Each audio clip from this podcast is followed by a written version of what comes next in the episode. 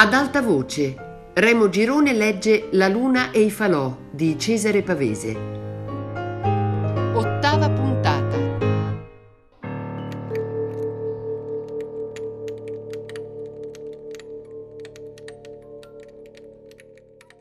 Nuto venne anche lui in paese a sentire e adombrava come un cavallo. Possibile, gli chiesi, che non uno di questi ragazzi di qui ci sia stato e possa dirlo? A Genova i partigiani hanno perfino un giornale. Di questi nessuno, disse Nuto. È tutta gente che si è messa il fazzoletto tricolore l'indomani. Qualcuno stava a Nizza impiegato. Chi ha rischiato la pelle davvero non ha voglia di parlarne.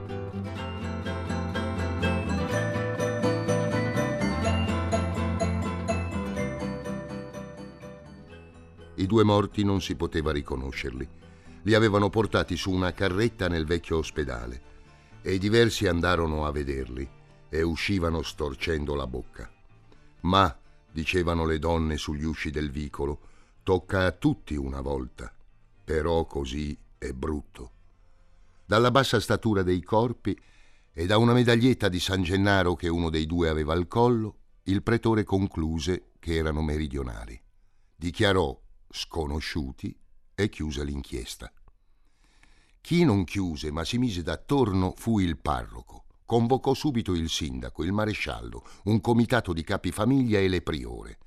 Mi tenne al corrente il cavaliere, perché lui ce l'aveva col parroco, che gli aveva tolta senza neanche dirglielo la placca d'ottone dal banco, il banco dove si inginocchiava mia madre, mi disse, mia madre che ha fatto più bene lei alla chiesa di dieci tangheri come costui. Dei partigiani il cavaliere non giudicò. Ragazzi, disse, ragazzi che si sono trovati a far la guerra, quando penso che tanti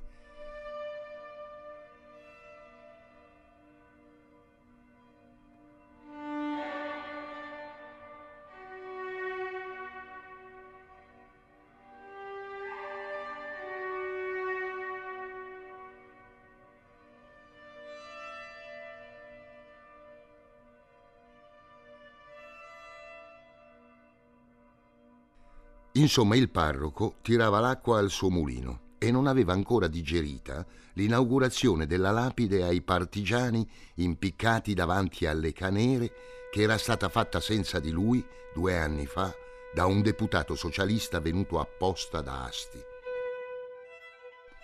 Nella riunione in canonica il parroco aveva sfogato il veleno. S'erano sfogati tutti quanti e si erano messi d'accordo.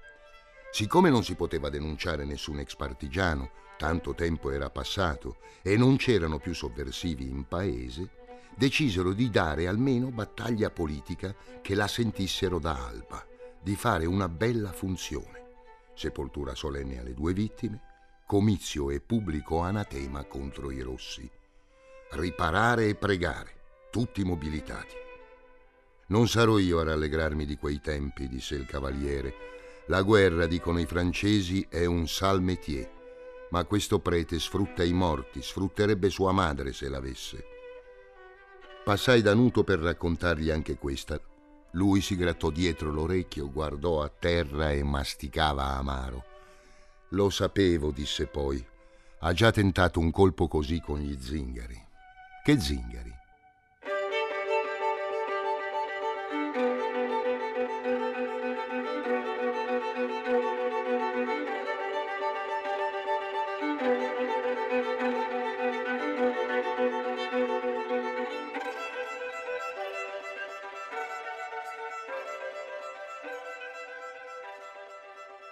Nuto mi raccontò che nei giorni del 45 una banda di ragazzi avevano catturato due zingari che da mesi andavano e venivano, facevano doppio gioco, segnalavano i distaccamenti partigiani.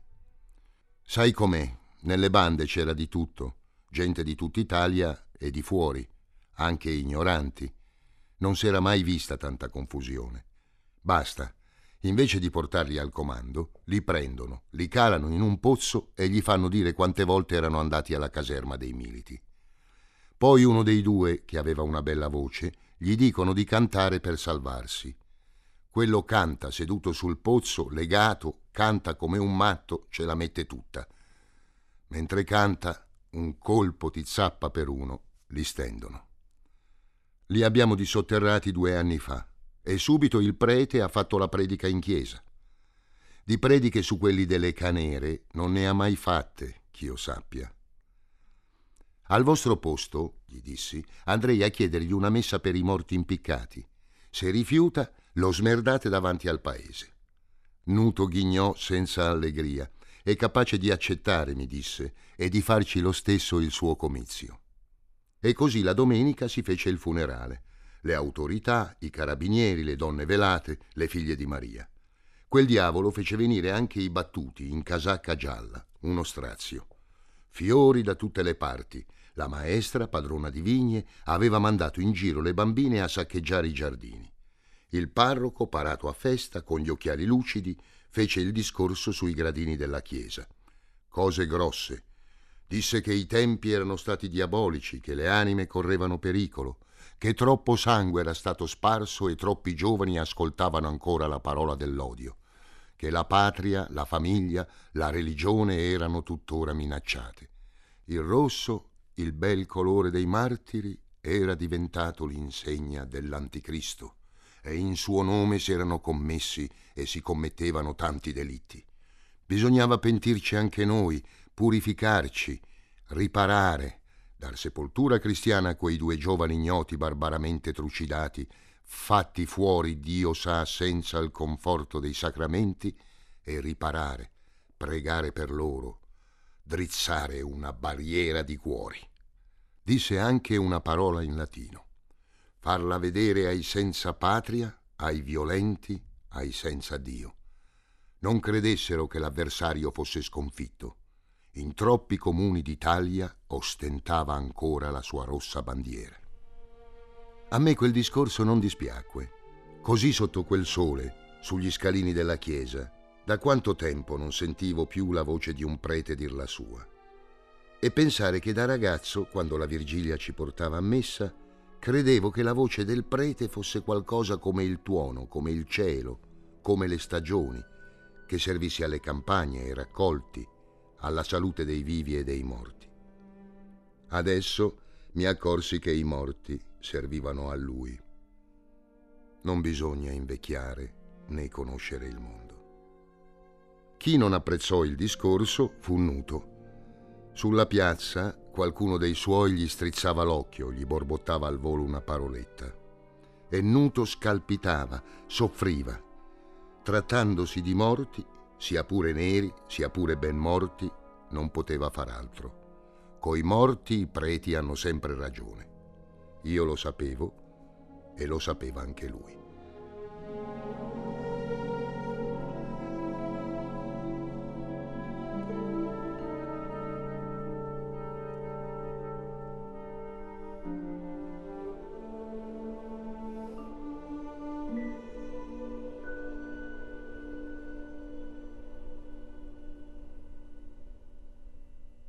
Si riparlò di questa storia in paese. Quel parroco era in gamba. Batté il ferro l'indomani dicendo una messa per i poveri morti, per i vivi che erano ancora in pericolo, per quelli che dovevano nascere. Raccomandò di non iscriversi ai partiti sovversivi, di non leggere la stampa anticristiana e oscena, di non andare a Canelli se non per affari, di non fermarsi all'osteria e alle ragazze di allungarsi i vestiti. A sentire i discorsi che facevano adesso donnette e negozianti in paese, il sangue era corso per quelle colline come il mosto sotto i torchi. Tutti erano stati derubati e incendiati, tutte le donne ingravidate, fin che l'ex podestà disse chiaro sui tavolini dell'angelo che ai tempi di prima queste cose non succedevano. Allora saltò su il camionista uno di calosso, grinta dura, che gli chiese dov'era finito, ai tempi di prima, quello zolfo del consorzio.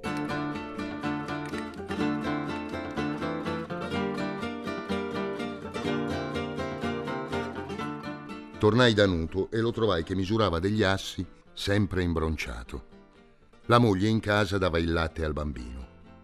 Gli gridò dalla finestra che era scemo a pigliarsela che nessuno aveva mai guadagnato niente con la politica. Io, Per tutto lo stradone, dal paese al salto, avevo rimuginato queste cose, ma non sapevo come dirgli la mia. Adesso Nuto mi guardò, sbatté la riga e mi chiese brusco se non ne avevo abbastanza, che cosa ci trovavo in questi paesacci. Dovevate farla allora, gli dissi. Non è da furbi cimentare le vespe. Allora lui gridò dentro la finestra: Comina, vado via! Raccolse la giacca e mi disse: Vuoi bere? Mentre aspettavo raccomandò qualcosa ai garzoni sotto la tettoia. Poi si volta e mi fa: Sono stufo, andiamocene fuori dai piedi. Ci arrampicammo per il salto. Da principio non si parlava, o si diceva solamente: L'uva quest'anno è bella. Passammo tra la riva e la vigna di Nuto. Lasciamo la stradetta e prendemmo il sentiero, ripido, che bisognava mettere i piedi di costa.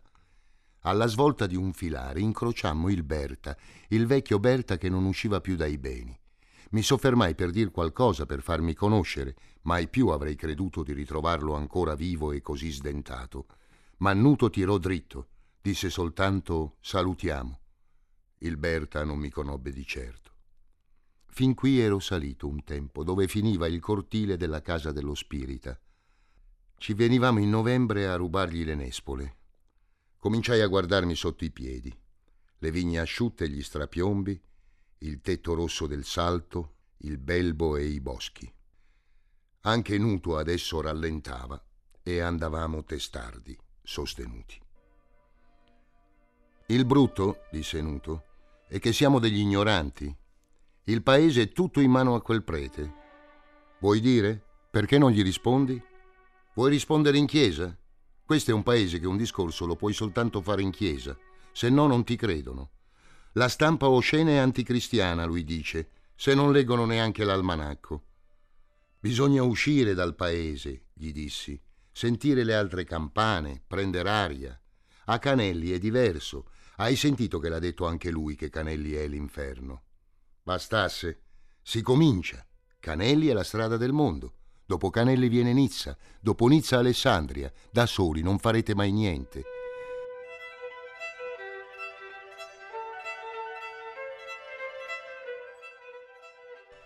Nuto cacciò un sospiro e si fermò. Mi soffermai anch'io e guardai giù nella vallata. Se vuoi combinare qualcosa, dissi, devi tenere i contatti col mondo. Non avete dei partiti che lavorano per voi, dei deputati, della gente apposta? Parlate, trovatevi. In America fanno così. La forza dei partiti è fatta di tanti piccoli paesi come questo. I preti non lavorano mica isolati, hanno dietro tutto una lega di altri preti. Perché quel deputato che ha parlato alle canere non ci torna?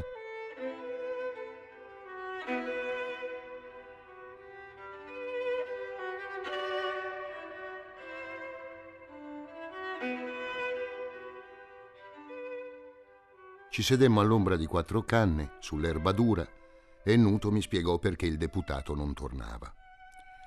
Dal giorno della liberazione, quel sospirato 25 aprile, tutto era andato sempre peggio. In quei giorni sì che si era fatto qualcosa. Se anche i mezzadri e i miserabili del paese non andavano loro per il mondo, nell'anno della guerra era venuto il mondo a svegliarli. C'era stata gente di tutte le parti, meridionali, toscani, cittadini, studenti, sfollati, operai. Perfino i tedeschi, perfino i fascisti erano serviti a qualcosa. Avevano aperto gli occhi ai più tonti, costretto tutti a mostrarsi per quello che erano, io di qua, tu di là, tu per sfruttare il contadino, io perché abbiate un avvenire anche voi. E i renitenti, gli sbandati, avevano fatto vedere al governo dei signori che non basta la voglia per mettersi in guerra. Si capisce in tutto quel 48 si era fatto anche del male, si era rubato e ammazzato senza motivo, ma mica tanti, sempre meno, disse Nuto, della gente che i prepotenti di prima hanno messo loro su una strada o fatto crepare. E poi com'era andata? Si era smesso di stare allerta, si era creduto agli alleati, si era creduto ai prepotenti di prima che adesso, passata la grandine, sbucavano fuori dalle cantine, dalle ville, dalle parrocchie, dai conventi. E siamo a questo, disse Nuto, che un prete che se suona ancora le campane lo deve ai partigiani che gliele hanno salvate, fa la difesa della Repubblica e di due spie della Repubblica. Se anche fossero stati fucilati per niente, disse, Toccava a lui fare la forca ai partigiani che sono morti come mosche per salvare il paese. Mentre parlava io mi vedevo Gaminella in faccia, che a quell'altezza sembrava più grossa ancora, una collina come un pianeta, e di qui si distinguevano pianori, alberetti, stradine che non avevo mai visto. Un giorno pensai bisogna che saliamo lassù. Anche questo fa parte del mondo. Chiesi a Nuto. Di partigiani ce ne stavano lassù? I partigiani sono stati dappertutto, disse. Gli hanno dato la caccia come alle bestie. Ne sono morti dappertutto. Un giorno sentivi sparare sul ponte, il giorno dopo erano di là da Bormida. E mai che chiudessero un occhio tranquilli, che a una tana fosse sicura. Dappertutto le spie. E tu l'hai fatto il partigiano? Ci sei stato? Nuto trangugiò e scosse la testa. Si è fatto tutti qualcosa, troppo poco, ma c'era pericolo che una spia mandasse a bruciarti la casa. Studiavo di lassù la piana di Belbo e i tigli, il cortile basso della mora, quelle campagne, tutto impiccolito e stranito. Non l'avevo mai vista di lassù, così piccola. L'altro giorno sono passato sotto la mora, dissi. Non c'è più il pino del cancello. L'ha fatto tagliare il ragioniere, Nicoletto, quell'ignorante. L'ha fatto tagliare perché i pezzenti si fermavano all'ombra e chiedevano, capisci?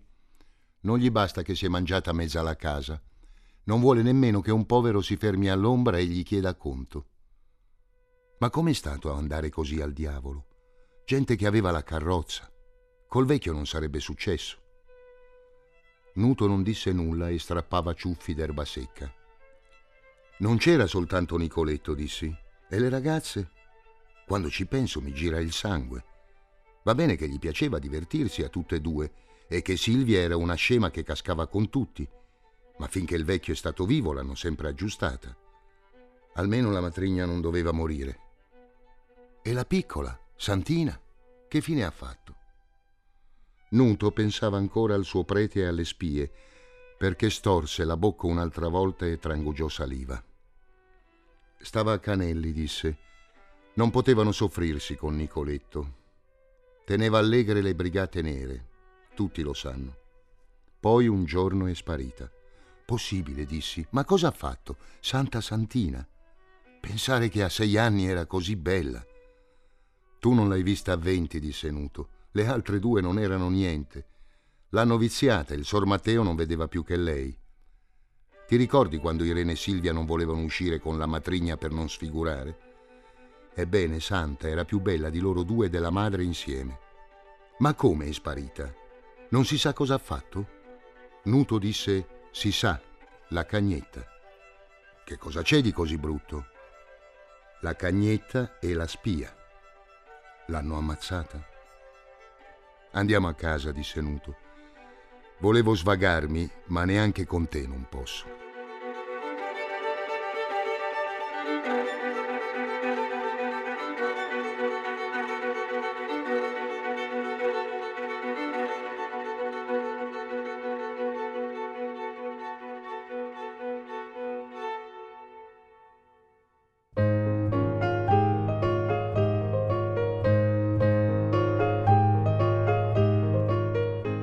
Remo Girone ha letto La luna e i falò di Cesare Pavese.